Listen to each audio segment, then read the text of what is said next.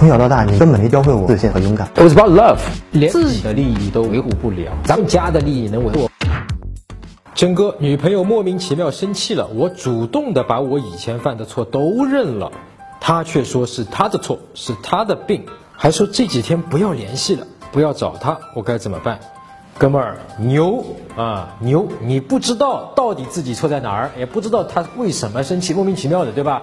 你不管三七二十一，先承认自己的错。我跟你说是错的啊，这招是错的啊。那这背后的道理还是你认为这个世界是围着你转的啊？你有一个非常自大的那种，呃，傲气啊。你觉得之前女生喜欢你？啊，完全是因为你怎么怎么样，都是因为你。现在女生她有情绪，也是完全因你而起。所以呢，不管三七二十一，我不知道具体哪个因素导致了她生气，但是反正我知道，他生气他开心都是我。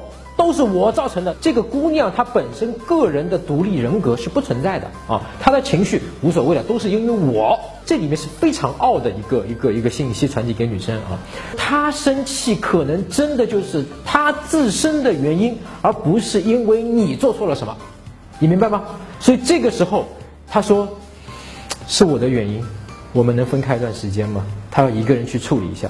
那你就让他一个人去处理一下，这才是表达对他的尊重，也就是这个才是能够让你们接下来能够缓和关系，能够重新走在一起的一个最佳的做法。